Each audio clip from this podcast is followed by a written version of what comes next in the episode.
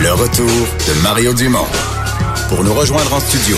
Studio à commercial cube.radio. Appelez ou textez. 187 Cube Radio. 1877 827 2346. Il fallait réélire Vincent cette semaine euh, du côté des Premières Nations, le, grand chef, le, chef de l'Assemblée des Premières Nations. Ouais, et 43 chefs euh, qui étaient convoqués à Montréal euh, ont réélu Ghislain Picard, réélu au poste de chef de l'Assemblée des Premières Nations. Dixième mandat quand même pour pour cet homme, alors originaire de Pessamit et qui, ben, qui a été réélu une nouvelle fois. On va lui parler tout de suite. Ghislain Picard, bonjour. Bonjour, Monsieur Dumont. Un dixième mandat, ça commence à faire commence à faire un, bail, un, bon historique? Ben, c'est du bagage, effectivement. oui. Ouais, ouais. Euh, euh, parlez-nous un peu des, euh, des, défis qui vous attendent. les questions, quand même, touchant les Premières Nations ont été beaucoup à l'avant-scène. Le gouvernement Trudeau, entre autres, quand M. Trudeau est arrivé, il a vraiment monté la barre sur les, les, attentes qu'on pouvait avoir, les choses qui devaient changer. On, on est où aujourd'hui au moment où vous amorcez ce mandat? Ben écoutez, on, est en quelque sorte, euh, si je peux me permettre l'expression, entre deux contextes politiques là, qui, qui, qui touchent vraiment aux questions qui, qui nous intéressent. Euh, du côté du Québec, on a un nouveau gouvernement là, depuis euh, quelques mois et on a fait des efforts pour essayer de faire valoir le fait que tout gouvernement du Québec doit porter une attention aux questions, aux enjeux qui intéressent les Premières Nations de l'autre côté, ben, on a un gouvernement fédéral qui est, euh, je dirais, en fin de parcours en vue d'un échéancier électoral là, prévu euh, euh, l'automne prochain, avec, comme vous le disiez vous-même, un, gouvernement fédéral qui a quand même été, je dirais, à l'avant-garde sur un certain nombre de, de, de, questions qui nous intéressent. Donc, nous, on navigue un peu entre ces deux, ces deux réalités-là. Là. Ouais, parlons du gouvernement fédéral parce que si on prenait ça, tu sais, M. Trudeau, d'abord, il a mis une priorité, euh, il l'a dit plus qu'une fois.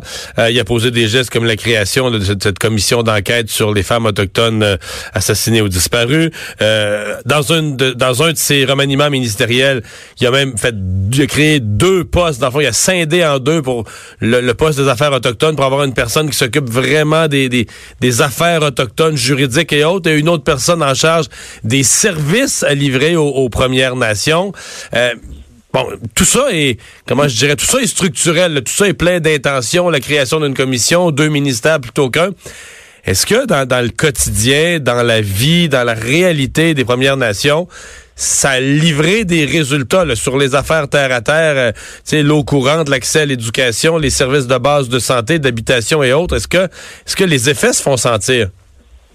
Ben, sur la question de, de l'eau potable, c'est un exemple, j'en prends un, il y en a plusieurs. L'eau potable, effectivement, bon, je pense que le, le plan initial qui avait été euh, défini, c'est qu'on on mette fin aux avis d'ébullition dans la grande majorité des communautés, euh, constituées à peu près autour d'une centaine à ce moment-là, sur une période de cinq ans. Donc, on, on arrive euh, vers la quatrième année et je crois que les chiffres sont quand même encourageants. Maintenant, c'est sûr qu'il faut faire mieux parce que euh, si on parle d'eau potable, il faut parler de logement, puis on est encore dans une situation de rattrapage énorme au chapitre du logement, en partie beaucoup parce que euh, il n'y a pas eu d'attention qui a été portée par rapport à cette euh, réalité qui touche les infrastructures. Donc, c'est sûr que nous, en prévision des, des, prochains mois, on va essayer de trouver la façon de d'insister sur un message qui dit bon, si on ne fait rien pour le logement, ben on risque de, de, de, de faire du pétage par en avant. Donc, la dernière année, là, avant l'élection, ben ça va être, je pense, une opportunité pour peut-être euh, prendre la peine d'insister sur d'autres aspects, là, puis éventuellement permettre à nos communautés de d'avoir des, des, des, normes euh, qui existent ailleurs euh, sur tous les plans, au niveau hmm. social et économique. Depuis 20 ans, si je reviens plus au Québec, depuis 20 ans, un des gros enjeux, ça a été de dire, euh, quand on développe des projets économiques, surtout dans les régions où il y a la présence, euh, euh ben, je sais pas, les Inuits de la côte nord, etc. Si on développe des projets, ben il faut que le, les retombées économiques soient partagées. Il faut qu'il y en ait pour tout le monde. Avec euh, si si on en foresterie ou euh, des, des, des, barrages ou peu importe, il faut qu'il y ait des retombées économiques pour tout le monde. D'autant plus qu'on dit chez les Premières Nations, il y a beaucoup de jeunes, le taux de natalité est beaucoup plus élevé. Il faut que ces jeunes-là, quand ils arrivent à 20 ans, 22 ans, 25 ans, faut qu'il y ait du travail.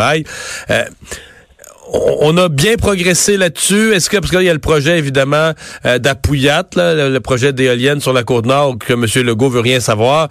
Est-ce que ça marque un, gros blocage? Est-ce que c'est un projet parmi plusieurs? Euh, Comment vous voyez ce, partage, disons, du développement économique des régions? Ben, avec le gouvernement de M. Legault, il y a plusieurs euh, enjeux, je pense, qui sont à l'ordre du jour. Il faut trouver l'espace et le temps pour en parler. Euh, notamment cette question-là de participation de nos communautés euh, euh, dans, dans, dans, le cadre de projets euh, majeurs. Puis vous le dites vous-même, mais je pense que vous en savez quelque chose. On a souvent insisté sur le, cette démographie qui nous est euh, spécifique. Beaucoup de jeunes dans certaines communautés, les 25 ans comptent pour 50-55% Mais je, je le dis parce que je pense pas que les Québécois savent ça. Je pense pas que les gens qui nous écoutent sont si conscients comment. Moi, je suis allé à Bethsiamit, entre autres. Là. Je veux dire, on voit plus, on voit plus ça au Québec, autant d'enfants à 3h30 quand l'école finit, autant d'enfants dans les rues, on voit plus ça ailleurs au Québec, là. Monsieur, Monsieur Dumont, euh, la, la, cliente, la, plus grosse clientèle d'une CPE au Québec, là, c'est dans une de nos communautés, c'est à Obidjwan, euh, près du réservoir Coin. Donc, c'est une démonstration, comme vous le dites, que c'est des réalités qui sont souvent euh, ignorées et euh, je veux dire, on porte peu attention à, ces spécificités-là. Donc, euh, évidemment, ça affecte la façon qu'un gouvernement gouverne aussi. Et pour nous, ben, le défi, c'est de, de faire euh, en sorte que le gouvernement puisse euh, reconnaître qu'il y a ces réalités-là. Mais vous parlez des jeunes. Nous, on a parlé pendant la campagne de pénurie de main-d'œuvre en disant, bon, allez pas voir ailleurs qu'au Québec il y a des jeunes dans nos communautés qui demanderaient peut-être pas mieux que d'avoir un emploi qui soit stable. Mais ça prend un plan, il faut en parler, puis il faut surtout, euh, je veux dire, euh, euh, se débarrasser des œillères qu'on a par rapport à la réalité que nous représentons. Donc, comme je disais, ben il faut il faut établir le dialogue pour qu'on puisse parler de ces enjeux-là. Mm-hmm. ben, on va surveiller tout ça. On vous souhaite un bon mandat. Merci de nous avoir parlé cet après-midi.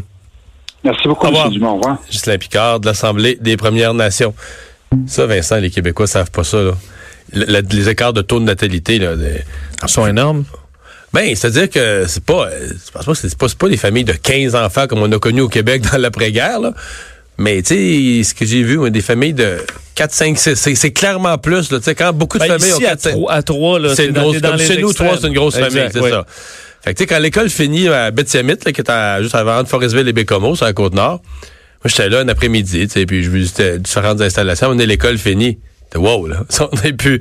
C'est quand l'école finit, le, nombre d'enfants, les trottoirs. Pour la grosseur de l'endroit, Oui, oui, oui. Là, tu dis, OK, il y a quelque chose de. tu sais, eux me parlaient de ça, mais tu sais, ici, il y a beaucoup de jeunes. Mais, puis là, veut, veut pas, c'est, ces jeunes-là, faut qu'ils, ça arrive à 20 ans, faut que ça travaille. Fait que je comprends que autres, quand ils disent on veut participer au développement économique, là, on n'est plus peut-être des anciennes mentalités où, tu sais, le monde voulait juste, il y a eu des préjugés, mais tu sais, qu'on voulait de l'argent. Non, non. On veut, que. On veut travailler. Oui s'il y a une nouvelle usine, s'il y a un nouveau site, s'il y a du bois à couper, tout ça, on veut qu'on réserve un pourcentage des emplois pour que nos jeunes, les communautés aillent. Ça se passe sur nos territoires, mais on veut que nos jeunes aient la chance d'aller euh, d'aller travailler avec les autres, puis gagner leur croûte, puis tout ça. C'est normal, c'est légitime. on est en pénurie. Il y a raison de dire en pénurie de main d'œuvre dans toutes les solutions. On n'a pas vu ça souvent. Là. le taux de chômage est beaucoup plus élevé chez les, les jeunes autochtones. je sais qu'il y en a qui ont des problèmes sociaux, mais si on leur donne accès à, la formation puis tout ça. Ben, c'est un bon travail, ça aide déjà. Là. Ça aide déjà à sortir des problèmes sociaux. Euh, on va euh, aller à une pause dans un instant. Le buzz de Vincent. Le retour de Mario Dumont.